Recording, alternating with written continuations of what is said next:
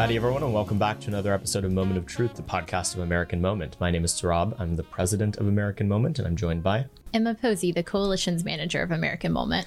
And do we have a fantastic episode for you guys today? This is a new host combination. Emma and I have never taped together, uh, unless you count the one time where uh, I was just babysitting Helen Andrews' baby upstairs and, and she was taping with her, which still is one of the top five episodes of the podcast of all time. And that was the first time I believe Emma had ever been on camera. So always a good uh, a good sign there that, that you guys enjoy having her on. And, um, you know, we, we enjoy bringing her on as well. Uh, today we had on Mary Eberstadt, and I'll get into her former bio in a second. But as always, always, make sure that you're rating and reviewing this podcast five stars. Uh, if you do that and have a question, uh, send in your five star review to Amer- a podcast at AmericanMoment.org um, or include it in the comment on Apple Podcasts, and we'll be sure to answer it. Um, uh, as always, make sure that uh, if you like to watch the YouTube version of this, we do record this in uh, 4K with like a five camera setup and uh, spend a good chunk of change doing so. So if you would like to see um, my ugly mug and our two lovely female guests this week, you can uh, you can look at it on there as well. Um, and then always go to AmericanMoment.org where you can find information about uh, everything we have cooking here at American Moment, including past episodes of this podcast, um, all of the stuff we have on AmCanon. We recently added a whole bunch of new stuff, um, especially really cool speeches from the National Conservatism Conference, including one uh, by Miss Mary Eberstadt here. Um, now, who is she? Um, well, she is the Panula Chair in Christian Culture at the Catholic Information Center and is a senior research fellow at the Faith and Reason Institute in Washington, D.C. Her latest book is Primal Screams How the Sexual Revolution Created Identity Politics, with commentaries by Rod Dreher, Mark Lilla, and Peter Thiel. Her other books include It's Dangerous to Believe How the West Really Lost God and Adam and Eve After the Pill. Mrs. Eberstadt's writing has appeared in many magazines and journals. She's a frequent public speaker inside and outside of the United States. Her 2010 novel, The Loser Letters, about a young woman in rehab struggling with atheism, was adapted for stage and premiered at Catholic University in fall of 2017. Seton Hall University awarded her an honorary doctorate in humane letters in 2014, and during the Reagan administration, she was a speechwriter to Secretary of State George Shultz and a special assistant to Ambassador Jeane J. Kirkpatrick at the United Nations. You can find all of her work at maryeberstadt.com. Uh, she's great. I mean, uh, so here's what I'll say. You know, I know that we have a lot of typically much younger, edgier, Twitter focused guests on the show, and we're still a fan of that. But it's always important, I think, to, to give due to people who have been beating the drum on important issues for a long time. And for those of us who think that a lot of this realignment on the right has to be essentially social conservatives reclaiming their rightful perch atop the conservative movement and the primary determiners of it, someone like Mary Eberstadt is a fantastic guest for us to have on. Emma, what did you think of that episode?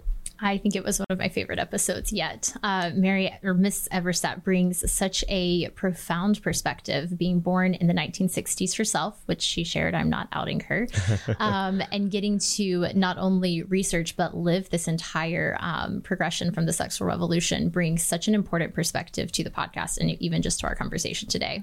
Yeah, I mean, uh, one of the sort of fallacies that I really tend to get annoyed by is a lot of the emergent thought on the right these days that seems like you see this a lot with critical race theory, especially like, oh, uh, you know, we must return capital R E W uh, T V R N to uh, when to, to, 2013. That's when everything was great, right? Or or even 1995. Um, when in reality, a lot of the pathologies in American life have antecedents that go back a lot longer than that. And until we're willing to contend deeply with a lot of the core social innovations that created the American society we see today, including birth control, no fault divorce, and all sorts of other things like that, uh, we won't understand why things are, are just as bad as they are right now. Um, look, I, I, have a standard riff on this, which is that we are uh, the only case for the black pill that I put any stock in is that we are rapidly barreling towards a society where unmarried, childless women in their mid 40s uh, with a lot of disposable income and SSRI addiction, five cats, and primal rage against a world that has done them wrong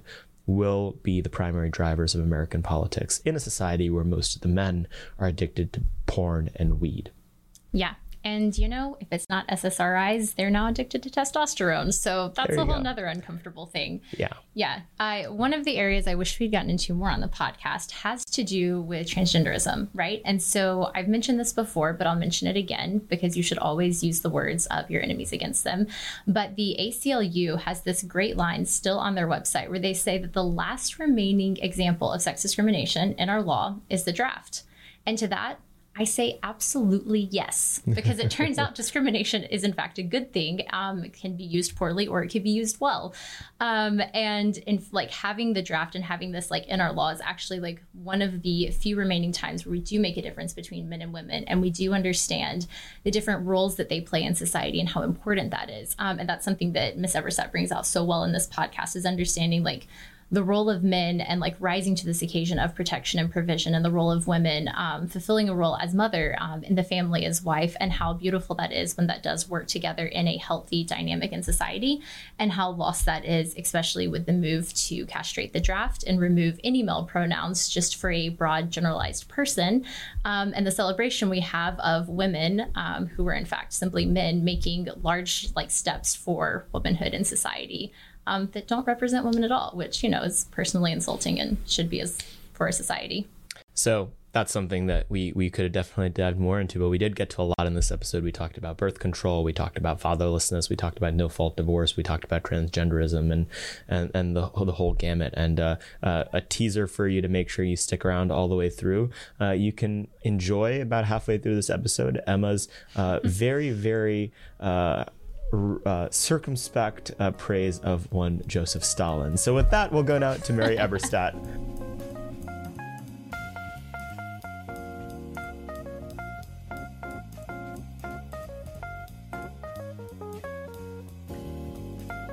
Eberstadt, thank you for coming on the podcast. Thanks for having me, Saurabh. Well, uh, we always like to begin with how people got to the point where they are today. Uh, walk us through the journey where you uh, became the the leader on the issues that you are on, the person who makes feminists very angry in the way that you are. Uh, t- tell us how you got here.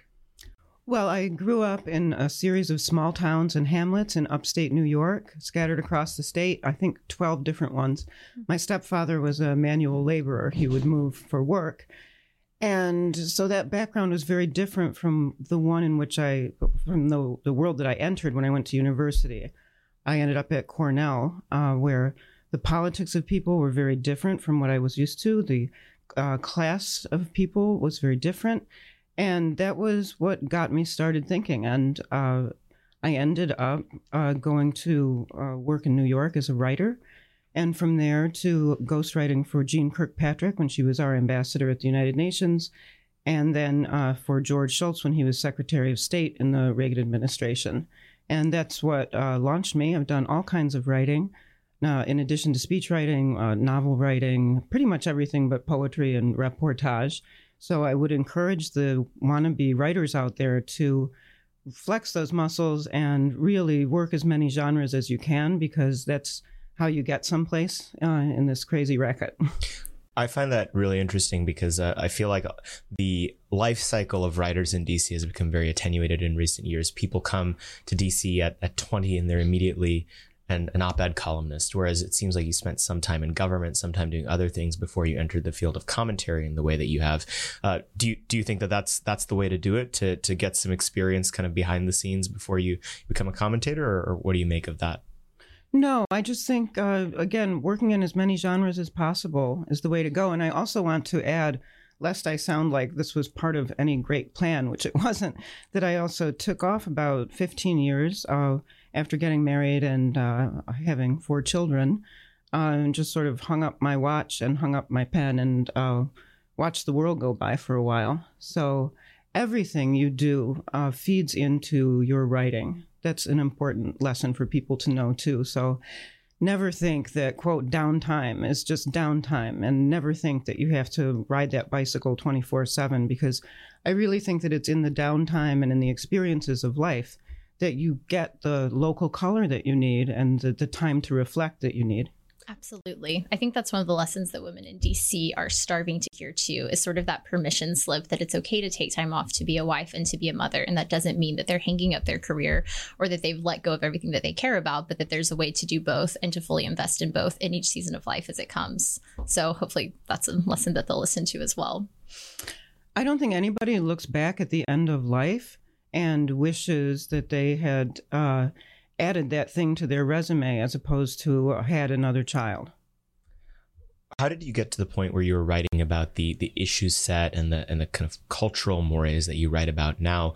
Was it was it something that uh, you were always particularly interested in? Did you kind of slip into writing about it? How how, how did you kind of arrive at the the oeuvre that you now occupy? I was born in 1960, so my life pretty much tracks perfectly with the biggest problems we have in America today. I think those problems are brought on by uh, social trends that nobody understood at the time would come to be as destructive as they were. Uh, so, for example, when I went to kindergarten in a public school, uh, mine was the only family uh, in which the kids had different last names from the parents because my parents were divorced. The only family, and this in a not religious area, that was the norm. Uh, fast forward 20 years, and a third of the girls in my high school were graduating pregnant. That is what the sexual revolution looks like. So I was seeing it up close and personal as well as reading about it. And it has really changed our world, as young people know who take this kind of fallout for granted. So, one of the things that got me writing about uh, what happens when you don't have parents in the home, what happens when mom has to work all the time and dad's not even there, uh, was a, a sense of humanitarianism, really, because I was seeing the negative results of these changes up close and personal, uh, as well as trying to document them in my writing. So that was one reason for my interest in these controversial subjects. I was convinced that there was a lot of negative uh, fallout out there that no one was accounting for or caring about.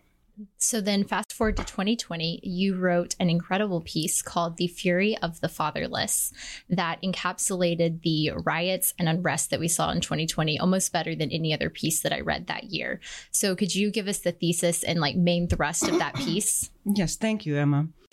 So, summer 2020. Summer 2020 saw 10,000 incidents of violence. Um, uh, of protests, I should say, and 500 of those turned violent. That's a lot. That's not like anything that people had seen in the United States before, not on that scale. And it got me thinking about the deeper underpinnings of this. Um, I had written a book published the year before called Primal Screams How the Sexual Revolution Created Identity Politics. And again, my focus was on all of these unattached young people who have seized on politics, um, identitarian politics, left and right, to make up for these uh, holes in their lives, um, for the failure of primal attachments to their families and communities. This is what we were seeing in summer 2020. It had spilled out into the streets. It started um, with a, a general revulsion against police brutality, understandably enough. But what it devolved into was um, psychosis on parade, the, st- the tearing down of statues, not just statues of Confederates, but in this town, as you may know, they defaced uh, Mahatma Gandhi's statue even. Uh, so this kind of indiscriminate rage against male authority in particular, I thought was very revealing. There is a lot of suffering out there.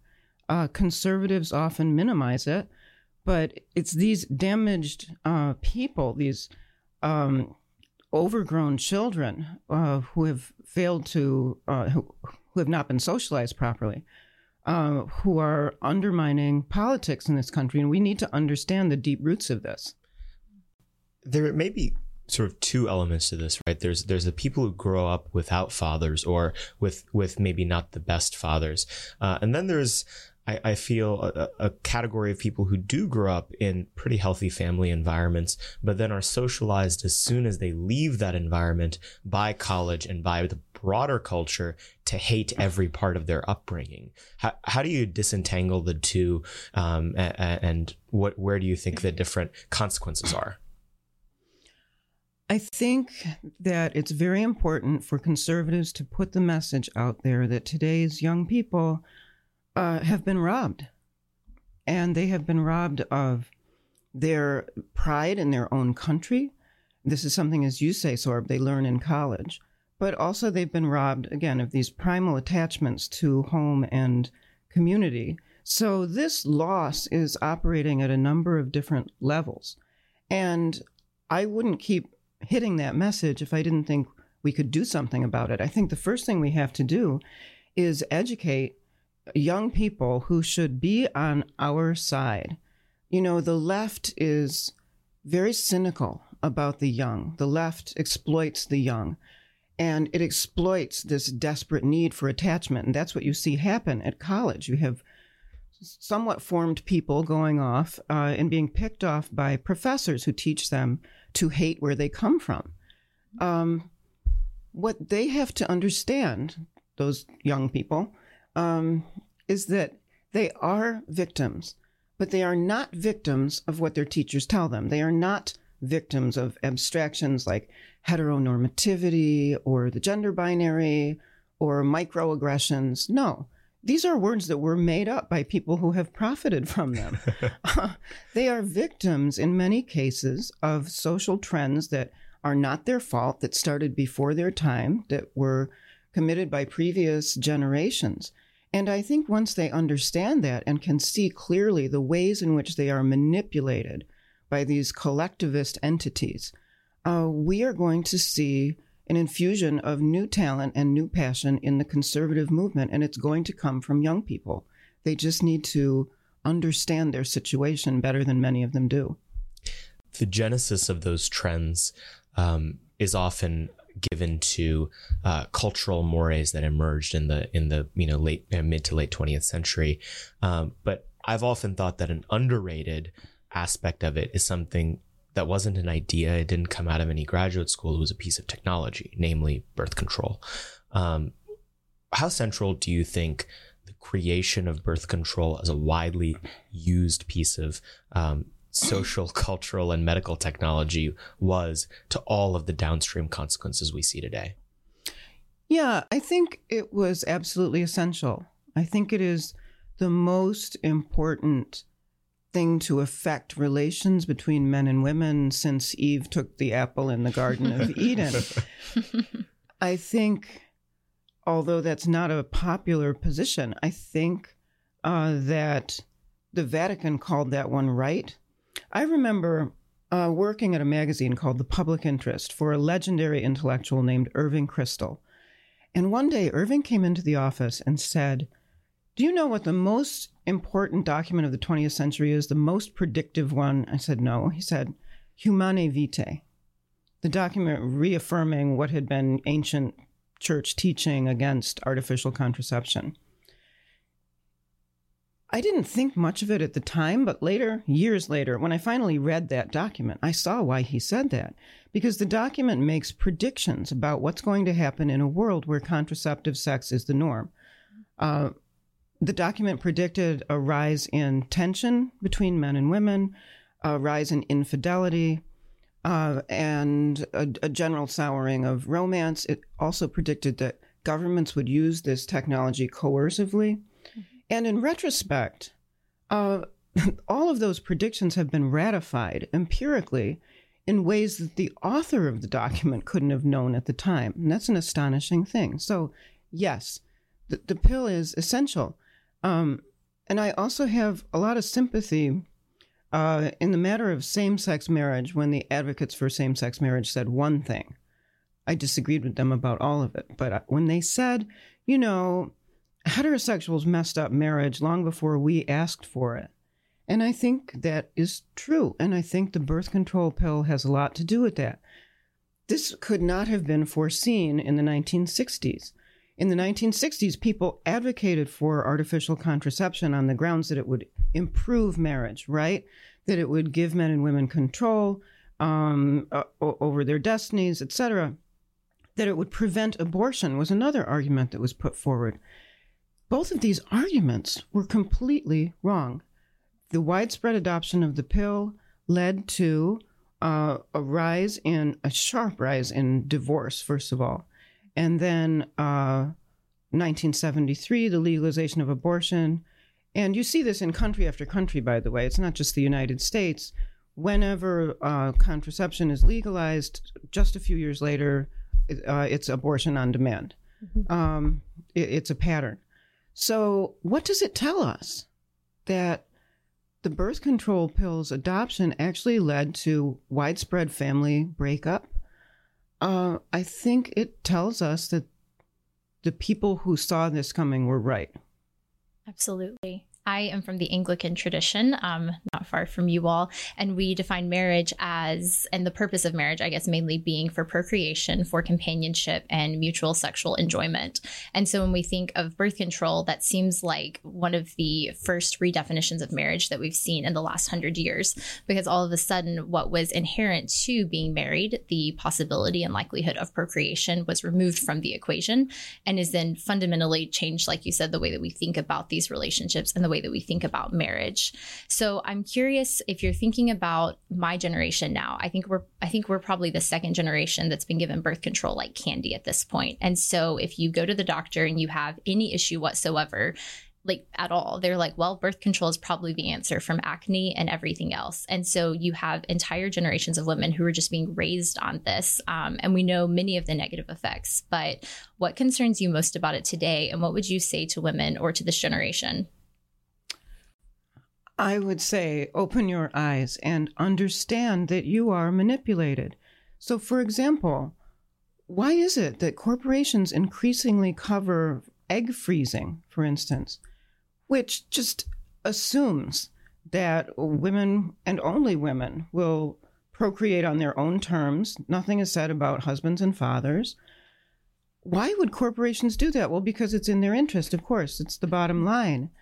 And just as that's the bottom line for women, uh, similarly, in the, in the entire kingdom of what's woke, I think that especially young people, again, are being taken advantage of in ways that they don't understand and need to understand. So, connected to the question about women, uh, let's talk about uh, the transgender phenomenon for a minute from this angle. Mm-hmm. You know, if you look into it, it you see that there are merchants of all kinds who sell everything with the transgender flag. Uh, and even more important, when it comes to the kinds of treatments, the chemical uh, treatments that people are getting, these things are marketed. These things didn't come out of nowhere. There, there isn't a, you know, testosterone tree that you can go pick shots off. they are marketed, and companies profit from them and they also create what the tobacco companies created lifelong customers, mm-hmm. right? So you go down that road and you will be in Big Pharma's pocket forever. These are just a couple of examples of ways in which I think our uh, our society takes advantage of young people without them realizing it. And again, something that has to be understood. One of the other piece of technology to, that I think augmented and accelerated everything that birth control does to society was the internet and the rise of dating apps and and and an acceleration of all of the trends you saw previously because at least before the internet received widespread adoption there was still a human connection element before you know people would would engage in hookup culture. How, how do you think that the internet and, and dating apps has has accelerated all of the negative trends that you saw emerging back in the 1960s. Oh, there's no question that they have, but again, the solution to this excuse me, the solution to this is awareness.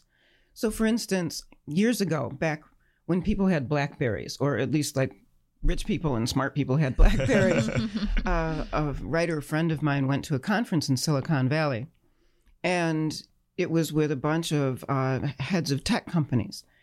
And the first thing he noticed was that they were leaving their Blackberries aside. They didn't want to carry them into meetings. Now, here, people were carrying them, you know, everywhere they went. But the point was that there are times when unhooking from technology is the most important thing you can do. And they knew that. And that is why also in Silicon Valley, their kids don't have laptops in the classroom. Their kids are limited because they understand better than anyone else the power of these technologies to uh, destroy uh, as well as create and entertain. So that's uh, something to be aware of too. You've touched a couple times now onto the the corporate element of all of these social trends, how it's it's pushed by, augmented, and accelerated by corporate entities. Uh, I guess this this goes into a broader critique of the right that can be made. Um, you know, we just came back from the National Conservatism Conference where you gave a fantastic speech. Uh, in terms of its ability to respond to these trends, do you think that the right's general indifference to the excesses of corporate America over the last 50 years has been a mistake? I think that, first of all, I'm not attacking capitalism. Uh, capitalism is no more responsible for these outcomes than, say, the wheat fields of the Midwest are responsible for obesity, right? It's about choices. I think we learned a lot from the opioid crisis. This, again, is up close and personal to me. Uh, I had friends and family in upstate New York devastated by the opioid crisis. And I would make uh, one point about that. The attention to the opioid crisis, apart from the early attention that came from uh, certain whistleblowers, good people who stood up, who saw what was happening, most of the political attention came from the conser- the social conservative right. In other words, if you were reading the Claremont Review of Books, if you were reading the American Conservative, you were aware of this before the rest of the country was. And I think that's very telling because it does suggest that there was a lack of compassion. Um, one could argue on the establishment right and absolutely on the left because these people who were dying were mostly in flyover country. They were mostly working class people. And there was really very little interest in that. So there's a lot of recrimination in retrospect that can be made. But I think the most important thing we learn from the opioid crisis for our day is to be wary of the way that things are marketed and to be discerning consumers. Um, so, to the extent that the establishment right and the libertarian right uh, discourage that kind of discernment. Yes, I think there is, uh, you know, there's a, a, something to be said about that.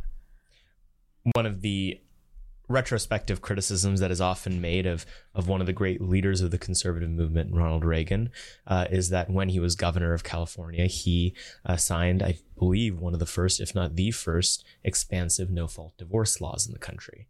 Uh, how do you think no fault divorce uh, pieces in with all these different elements we've discussed so far? Um, was was it the the original spark that lit the fire? Was it just a consequence of a culture that already moved? Walk us through how you think about that. Yeah, I think it was the equivalent of throwing gasoline on the fire. It definitely made things worse for kids. This is the point I always come back to about the sexual revolution. It falls hardest on the littlest shoulders you know, it's it's kids who have paid the price, uh, right down to the ones we see today, who I've been describing in Primal Screams and elsewhere. You know, these unattached, messed up kids. Um, about Ronald Reagan, having served in the Reagan administration, you know, like any political leader, of course, he made millions of decisions, and some of them were going to be wrong. Um, but that example also goes to show that we should not put our trust in princes, right? We should not lionize political figures the way we do. we, I think, are suffering from that in the conservative movement right now. Look, the tide seems to be turning a little bit as of recent events. There's new momentum on the right. And I think this is a moment to put divisions aside and agree on attacking a few big things because it's a target rich environment out there. Yeah, absolutely. It's interesting. Your home state of New York was actually the last state to pass no fault divorce in 2010. And I was looking some of this up last night, and there's been an attempt in Texas in 2017 to overturn it, and a few other pleas. One man in Nebraska even made the argument that no fault divorce actually denied him due process and equality before the law because his wife had the full right to leave and most likely have the children in custody and then move to a different state where he is tied to a job and could no longer like rightly interact with his children or family and how important that is. Um, but I stumbled across what is probably one of my favorite quotes, um, and I'm going to read it for the pleasure of all. Um, but it's from Elizabeth Brainerd's research, and she says that the first modern no fault divorce law was enacted in 1917 in Soviet Russia. A primary goal of the Bolsheviks was to break down the traditional bourgeoisie structure of the family in order to equalize status of men and women. So they did this by implementing a number of changes to the family code, including instituting no fault divorce. So by 1926, to get a divorce, a spouse needed only to register with the local Bureau of Statistics, and then the other spouse would be notified three days later. Um, so then the results were are not what you would expect. So divorce became much more common, and for men, remarriage emerged as a new and widespread marital institution in the wake of divorce. But like our studies still show us today, women were much more likely to remain divorced. And my favorite part of all of this is that when Joseph Stalin came to power 10 years later, he reversed the policy because of its destructive impact on the family. So, very bad man by all measures, but also maybe had some pretty good things going on at the same time.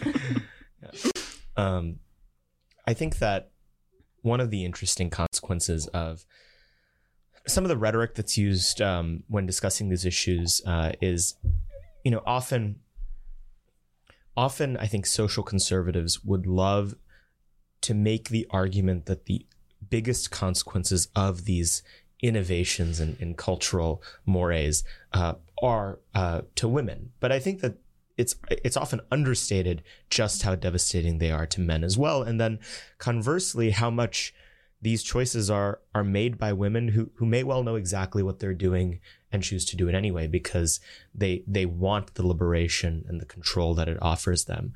Uh, what do you think the consequences have been for men in American society and, and in the West more broadly by all of these these these social policies? I think for men, uh, the sexual revolution has been more like a slow acting virus that mm-hmm. is uh, more destructive with every decade, uh, but not well understood when it's entered into, and it's entered into as a great big party. Um, I use this metaphor sometimes. I do think the world after the sexual revolution is like a world where there's a big party going on in the neighborhood and it's two in the morning and nobody wants to call the police, but suddenly everybody realizes that things have gone too far. so the question becomes uh, is it time to call the police? Um, you know, one of the things I mentioned at the National Conservatism Conference was something I saw years ago uh, at a conference on pornography. And mm-hmm. so this message does go out to the young men listening. Uh, there was a conference brought, that brought together mainly doctors and therapists. This was uh, early on in the internet pornography epidemic to treat addicted young men mostly. And um, I was fascinated by this conference, by the, the medical uh, literature on the damages done by pornography, but most of all by two men, two of the bravest men I've ever seen, who came to this conference as witnesses to offer their personal testimony. And they described uh, how their addictions to pornography had destroyed their marriages and their families. One of these men wept as he told this story, and I will never forget it. And I don't want anyone who hears this story ever to forget it either, because you ask about the damages to men of the sexual revolution. I mean, the idea that sex is just something in private and nobody ever gets to say anything of it is completely wrong. All these private decisions have massive consequences, and uh, that is one example. What are the elements of this that are just a policy question or primarily a policy question. You you've mentioned a couple of times where uh, awareness and and and prudence on behalf of citizens is is the most important aspect. But when I look at something like you know the epidemic of pornography, I think that a policy solution could be quite effective, just in terms of. I mean, I think I think there's quite robust research at this point that there are all sorts of social outcomes um, for young people that can be, you know, orders of magnitude better if you can just delay the first time that a young person uh, sees violent pornography. You know, just the difference between the first time being 12 or 14 can fundamentally change the way that a young person grows up. What are some of the tangible policy things that if if if, if you were uh, you know president tomorrow or, or czar uh, that you would you would immediately turn around that's one excuse me. We have laws on the books against obscenity. They're just not enforced.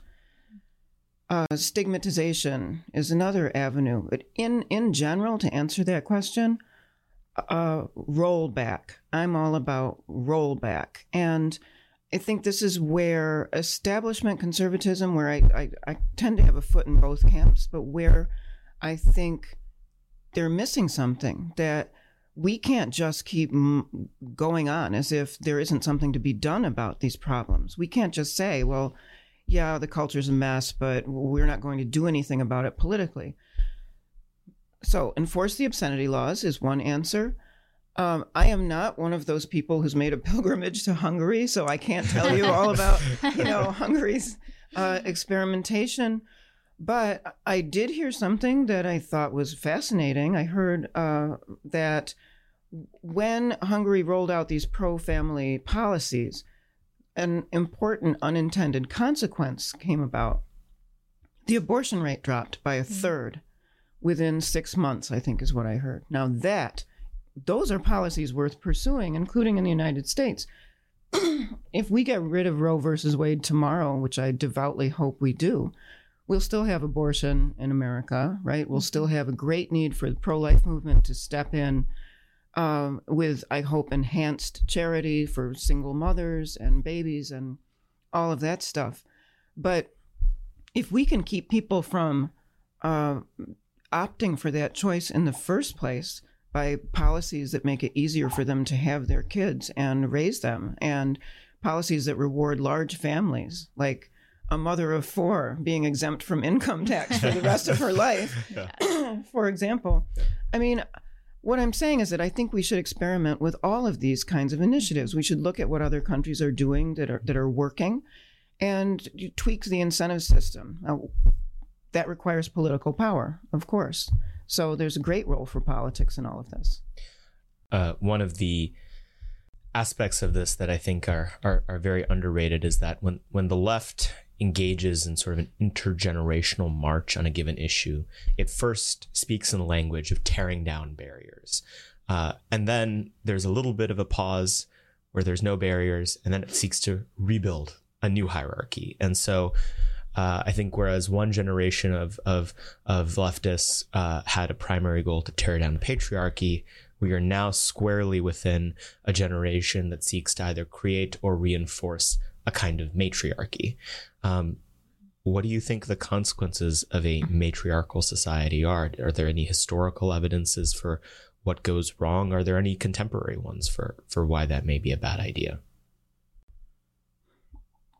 Well, I think it's a bad idea because uh, it leaves half of humanity out of the picture, right? Um, we have to understand where this is coming from. Identity politics, okay, is born in 1977 with a declaration by radical African American feminists uh, called the Combahee River Collective. And the words identity politics are first used in this document. And in this document, it is essentially a declaration of matriarchy. It essentially says we do not trust men to have our backs. We have given up on all of the other people in our lives who are not just like us. So, matriarchy in that example starts with loss, um, profound loss. And so does identity politics. Is that a problem? Well, yeah, only if you think that, you know, love is something we're called to do. Um, I want to make a point about the kind of feminism that leads there because uh, I think this is important and not not well understood. If you look at what if you look at the language of feminism, if you look at the the rage that's behind it, if you look at the belligerence with which it's often expressed, if you look at the faces of people who are marching around with those signs, you know, mm-hmm. um, on the steps of the Supreme Court whenever there's an opinion about abortion that goes their way, what you see is this uh, imitation of masculinity. Mm-hmm.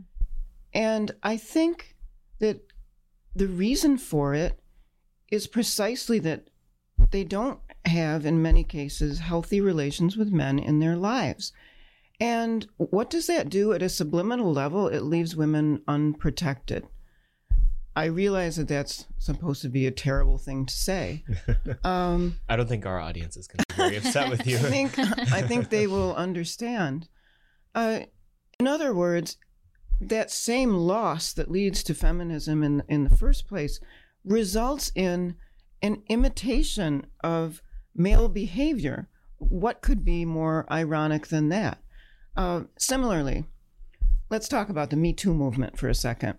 At one point, I sat down, I read hundreds of these accounts, you know, Me Too accounts. Um, and they were amazing because they were like Rashomon the men didn't understand the women, the women didn't understand the men. I'm sure there was, you know, a lot of guilt uh, involved, but mainly it was these enlightened, progressive women, the products of our better institutions, who were being taken advantage of. It sounds like by these predatory men, and the women had no clue.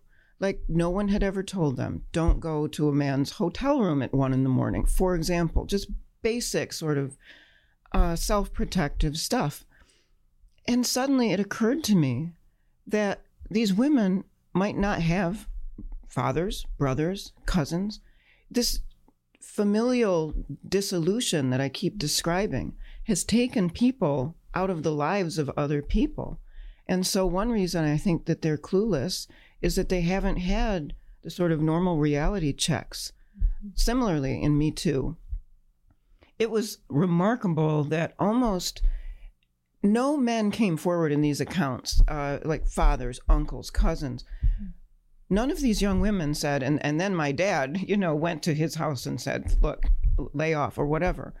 There were a couple of cases uh, involving celebrities where boyfriends played a protective role, and otherwise, there was just no mention of such a thing. The idea of the protective male familial figure intervening to keep something bad from happening this has been a loss of human knowledge that is uh, staggering. Uh, I don't think that's an underestimation. And it's, again, a consequence of the sexual revolution, which took people out of other people's lives and resulted in a diminution of social learning. Hmm. So, one thing I want to pick back up on at the beginning of what you were saying, you said that the matriarchy leaves out an entire part of society, i.e., our men. But then thinking about that conversely with the idea of a patriarchy, do you see or do you understand a patriarchy as leaving out women? Or is there a better holistic way to understand this that our culture has largely lost and failed to potentially have been taught over the years? Patriarchy has become such a loaded term that I think we would have to use up the rest of our time, you know, uh, explaining exactly what we mean by it. Um, I don't think the alternative to matriarchy is male oppression.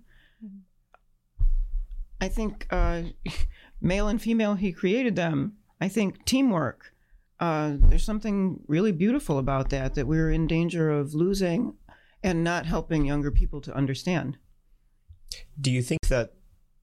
I mean, one of the temptations that a lot of uh, conservatives tend to have, or maybe even better word to use here is Republicans, is uh, you know. Uh, we reject the social innovations of this year. We would love to return to the social innovations of seven or eight years ago. Um, you know, it's uh, uh, I see this a lot in the discourse around critical race theory, for instance. Right, is that um, almost everyone, with the exception of the person who created the entire movement against, against critical race theory, namely Chris Rufo, um, who is actually very sophisticated on this, uh, seemed to think that The problem is, is that we created this thing the last five to six years. Once we get back, uh, rid of it, we'll be back to some sort of halcyon utopia. Whereas uh, Chris takes a, a, much more expansive stance, which is that critical race theory is a useful concept to package together a set of innovations that go back a lot further than just very recent times. I think a very similar aspect of this is, is feminism, the sexual revolution, and all these other cultural things we've been discussing. Um,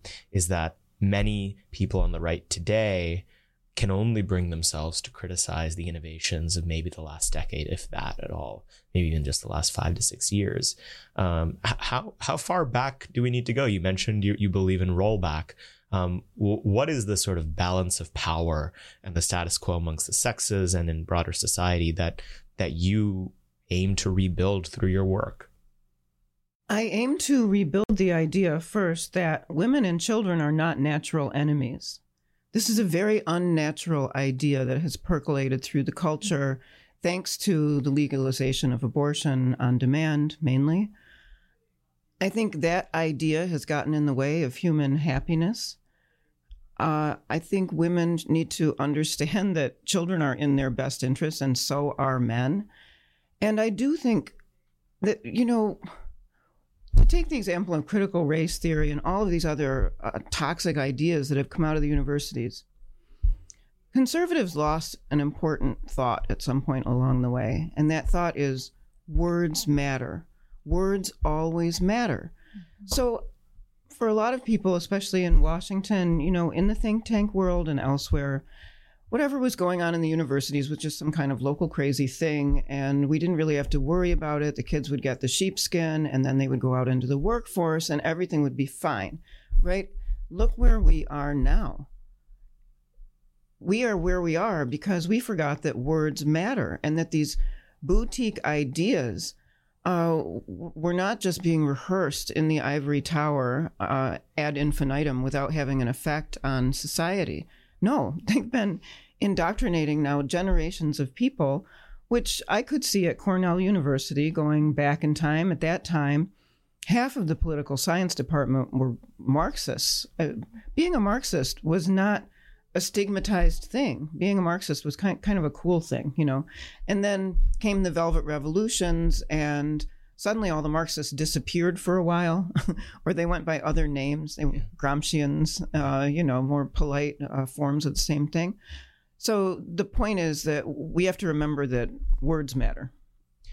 How much of what goes on in, in college? Because I, I, I don't think that we can understate just how important college is to this whole equation. I mean, it, I think it's it's especially important because you know there's there's a rise of now, especially on the right, a sense of uh, you know cultural energy that you know get married, have children. Uh, you know, the greatest rebellion you can engage in by doing these sort of things. But I think one thing we we risk doing with that is is kind of um, naive optimism because at some point your children will leave the nest and they have to be inoculated against what broader culture will try to do. And there's no force in american life that seeks to break down any wholesome structure or virtue built into young people than the colleges. Do, do you think that in aggregate once these institutions sort of break young people down they, they bring them down to a baser level such that they, they, they, they just set a new norm for them that this is now the accepted norm of behavior. There's no real point in pursuing virtue because you've already kind of brought yourself down to a lower level. Is, is it is it just destructive in that sense to people's own kind of self-conception? Um sure but there is also a burgeoning counterculture. In other words uh, people unthinkingly sent their kids off to college, assuming that they were formed by the age of 18.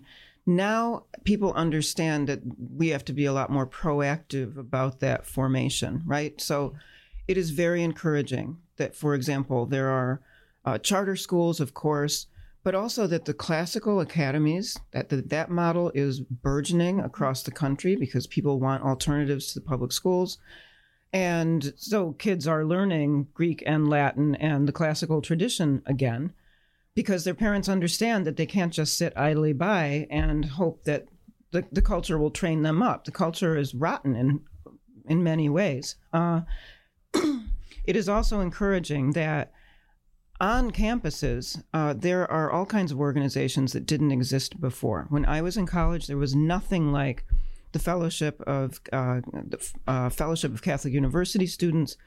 It's now on over a hundred campuses. There was nothing like the Thomistic Institute run by the Dominicans, and I'm not trying to rat them out and get them in trouble, but they are now on every Ivy League campus and a number of other elite campuses. There's a lot of movement out there among people who understand that they need a counterculture. They can't just sit on the sidelines of the, the dominant culture. And that's one reason why I'm hopeful about things because the rot has gone so deep that people now understand it's time to do something about it.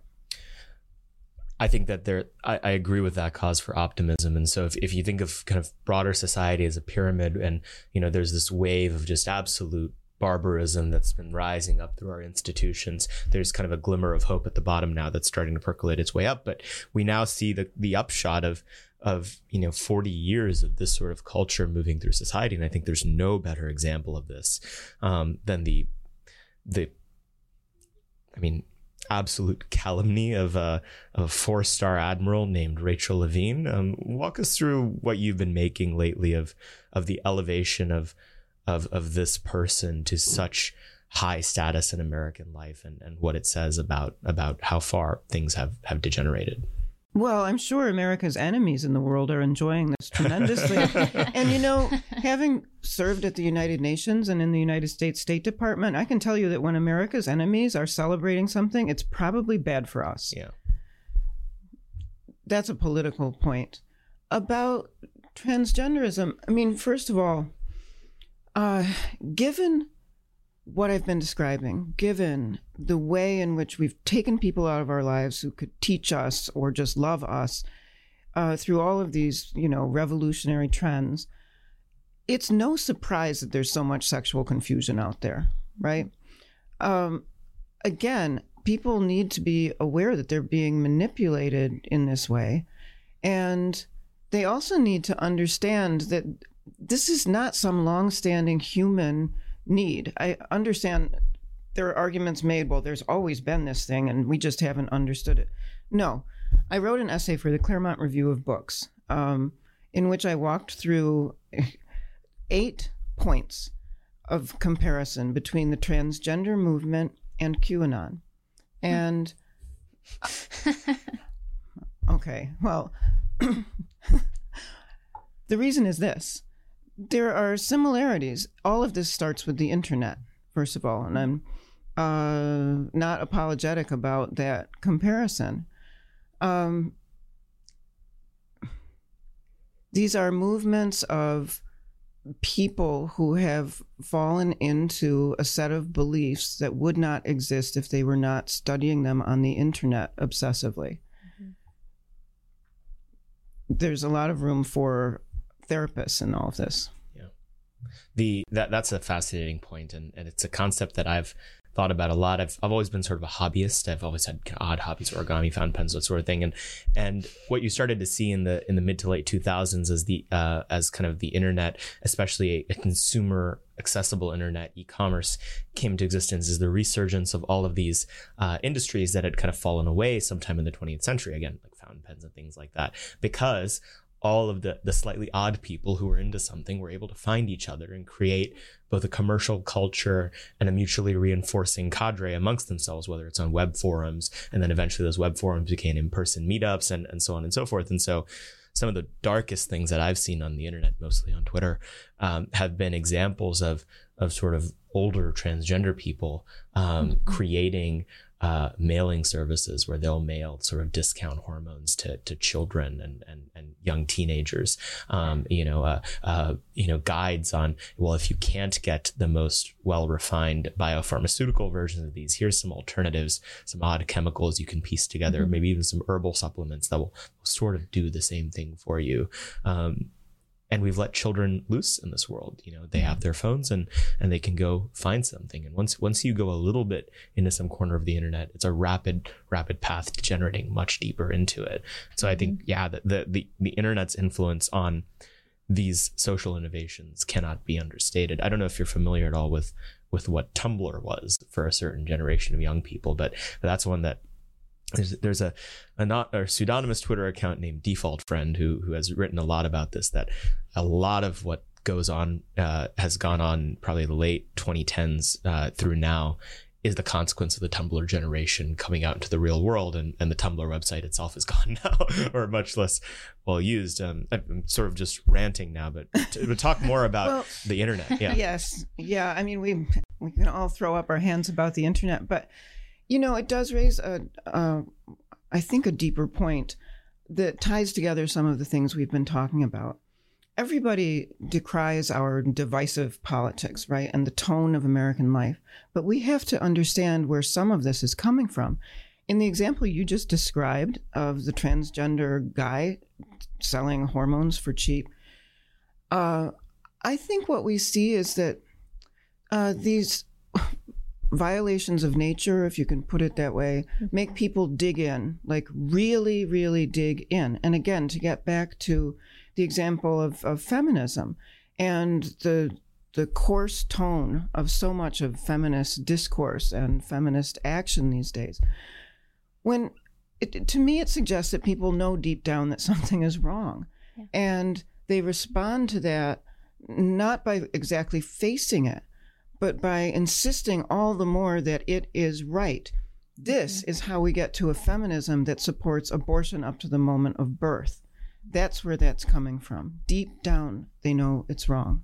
Hmm. I think it's also interesting to point out that not only are those websites selling things on the side, but they're also providing step by step guides for how to hide these changes from your parents, um, which is, as we're seeing as of late, a really big problem and something that Congress and um, even like local families are starting to respond to. But in many ways, transgenderism attempts to, and it, the online version of it at least, like fly directly in the face of your actual family. Um, a lot of the students that you're talking about, even in your Claremont review, are women who are coming from middle to upper class families that are statistically more likely to have even both parents in the home. But we're seeing such an online radicalization, contrary even to the family itself, and how to hide binders from your family, how to hide it at your school so your family never knows, and all of these terrible aspects that come with it. But one thing, and you've been really good in this episode about bringing up sort of the compassionate response of recognizing just being a victim of the environment that you're in. Something that I find incredibly fascinating is there's a book written in the last couple of years called Countdown.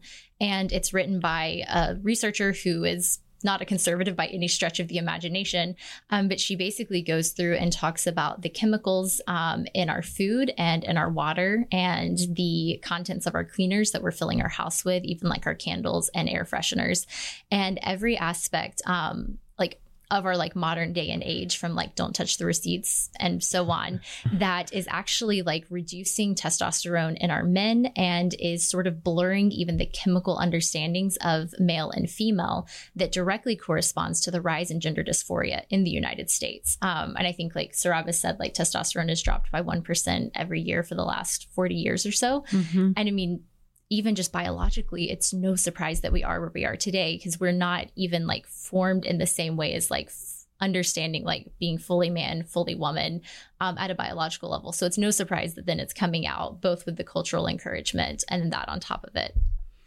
Yes, I noticed, say, 10 years ago, if I gave a talk to students or wherever uh, or whoever um, uh, about anything pertaining to the sexual revolution, at the end of such talks, very often somebody would raise their hand and say, Well, Mrs. Eberstadt, what about the fish?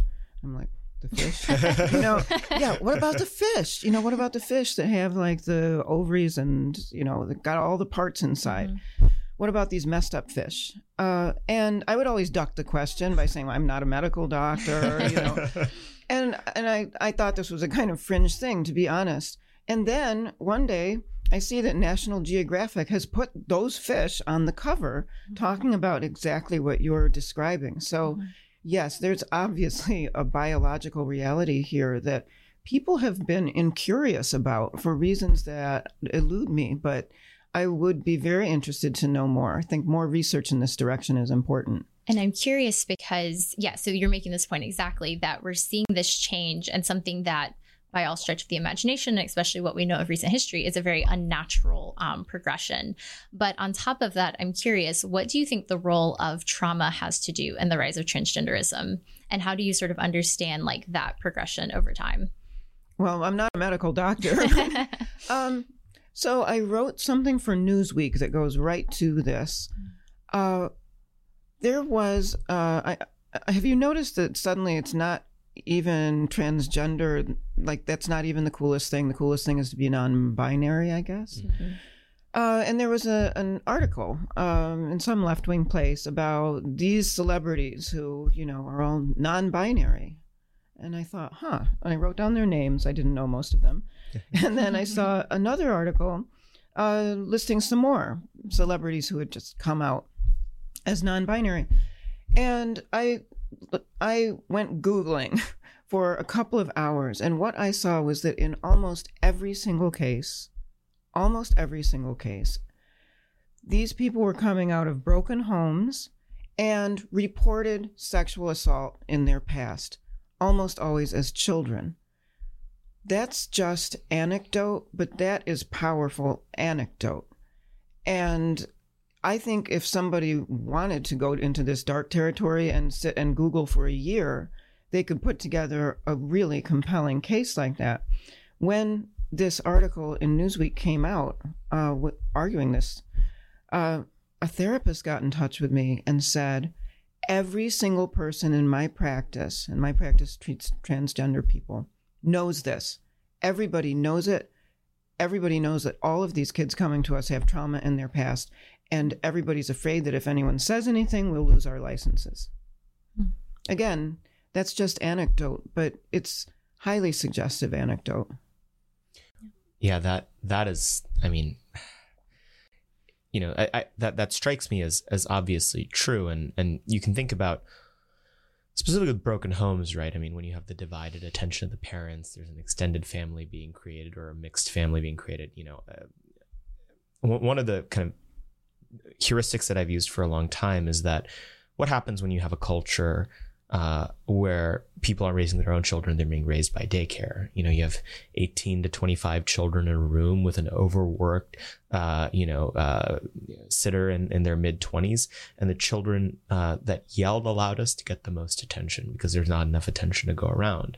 And what is um, the sort of very public form of of, of, of signaling around, uh, you know, different forms of gender identity and transgenderism, if not a form of, of primal screams. I mean, it's, it's, it's people crying out for attention. I mean, you often find, and, and honestly, thank God for this, that a lot of the people who identify as transgender don't actually get any form of biological surgery or even hormonal intervention. And, and, you know, that's good because it means it's a lot easier to reverse the consequences of, of, of that process. But, um, I think I think when you break down all the traditional structures, whether it's family or community or even nation, that would traditionally give people a source of meaning and and and sort of fuel to their you know livelihood, that they'll go looking for it elsewhere. And our culture is very good at giving a lot of attention to these people when uh, they clearly need need help.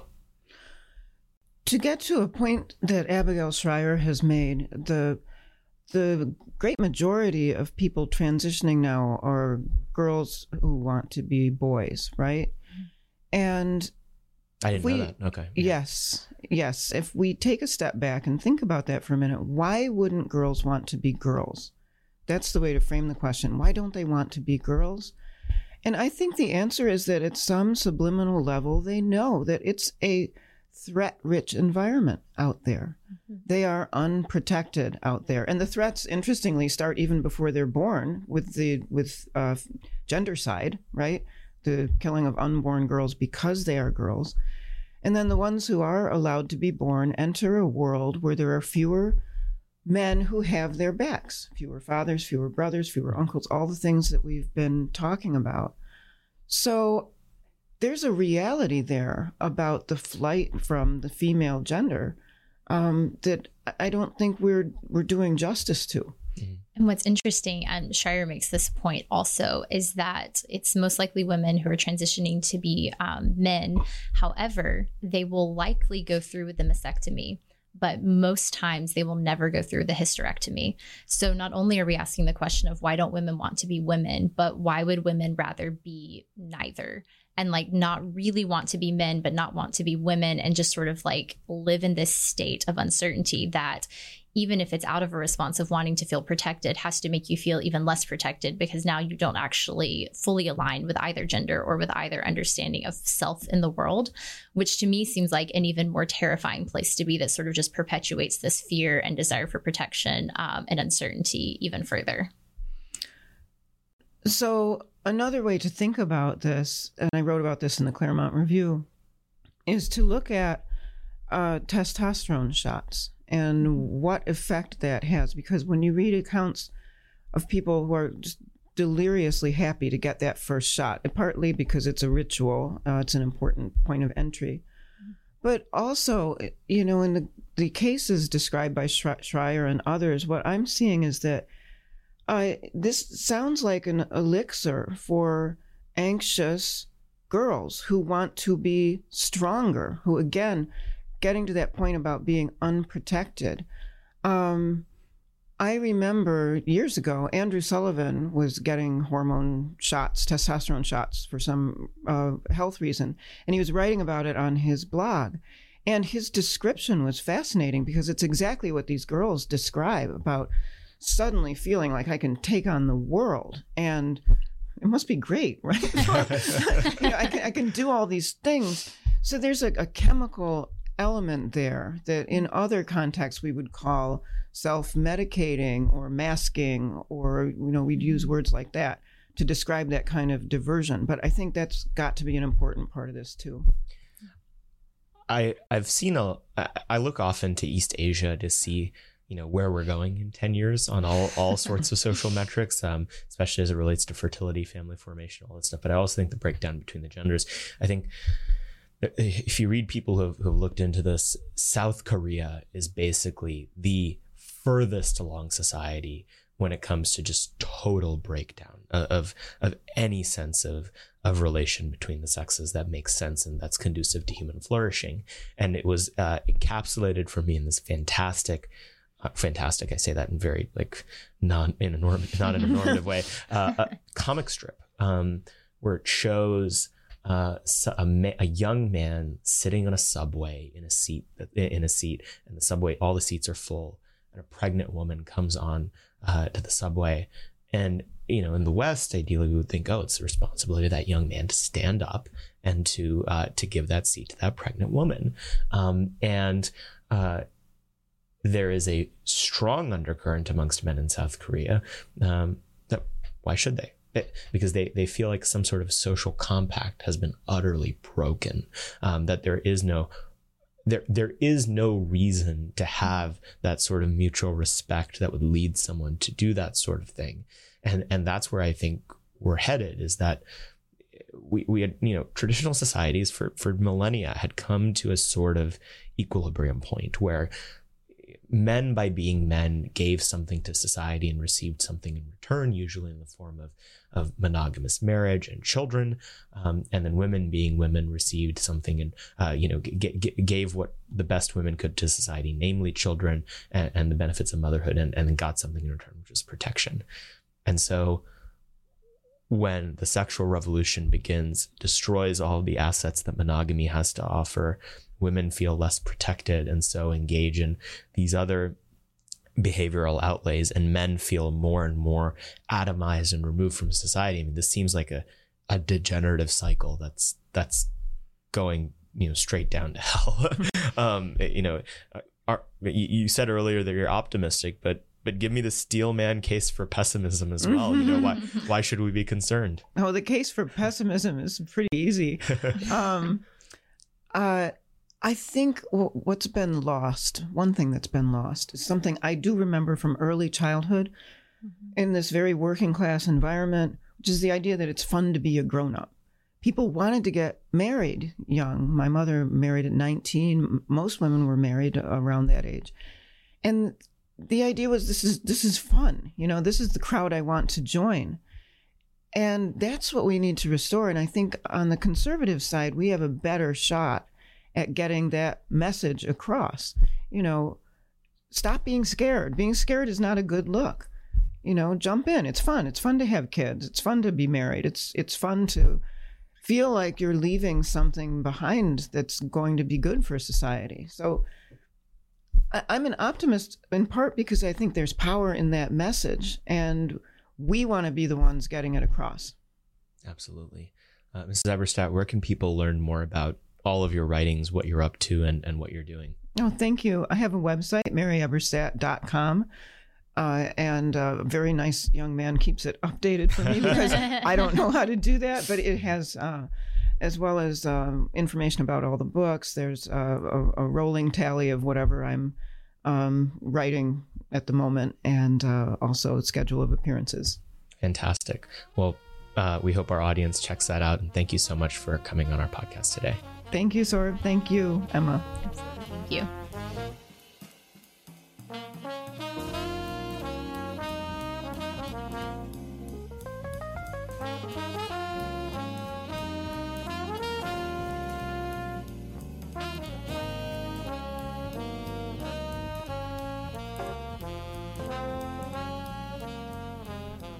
This week, we wanted to highlight a bunch of speeches that we just added to AmCanon, namely from the National Conservatism Conference, which we just came back from about a week or two ago.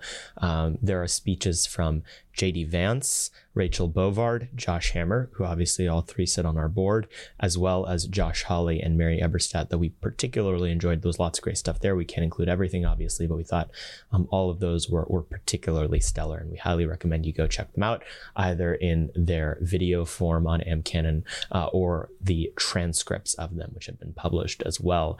Um, Miss Eberstadt's speech specifically was was fantastic. I remember sitting in the, the, plenary room at the time. It was sort of on the third day of the conference. Everyone's a little bit tired, and uh, there were various little little things she dropped halfway through um, that uh, that certainly woke everyone up. The, the edgiest of which being uh, a line where she said, uh, "We need to talk about the N word, nationalism." And I was like, "Oh, okay." Everyone sort of stood up a little bit straighter in their seats. So um, she certainly had some some fun with it, and uh, there were some some excellent speeches. Um, JD gave an excoriating um, attack to the universities. Uh, Josh Hawley talked about the crisis of masculinity and what we owe to men in American society. Rachel talked about what national conservatism is, as did Josh. I mean, just a lot of fantastic stuff. Um, what did you make of all those, Emma?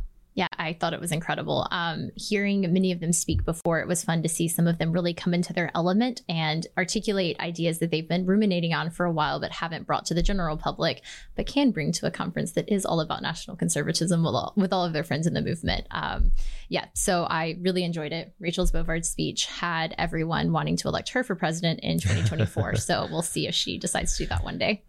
we, we, we can only wish. Um, uh, you know, many of uh, American Movement's board board of advisors members will flirt with elected office at some point, I assume. Anyway, uh, thank you guys as always for for tuning in this week uh, for a moment of truth. We're coming up right to the end of season one here. Uh, be sure to rate and review uh, five stars. Check out AmericanMoment.org, and thank you as always for listening. Moment of Truth is an American Moment Studios production filmed at the Conservative Partnership Center. Our podcast is produced and edited by Jake Mercier and Jared Cummings. Our intro music is A Minor Struggle by Ryan Serenich. Don't forget to like and subscribe on all platforms, and you can go to AmericanMoment.org to learn more.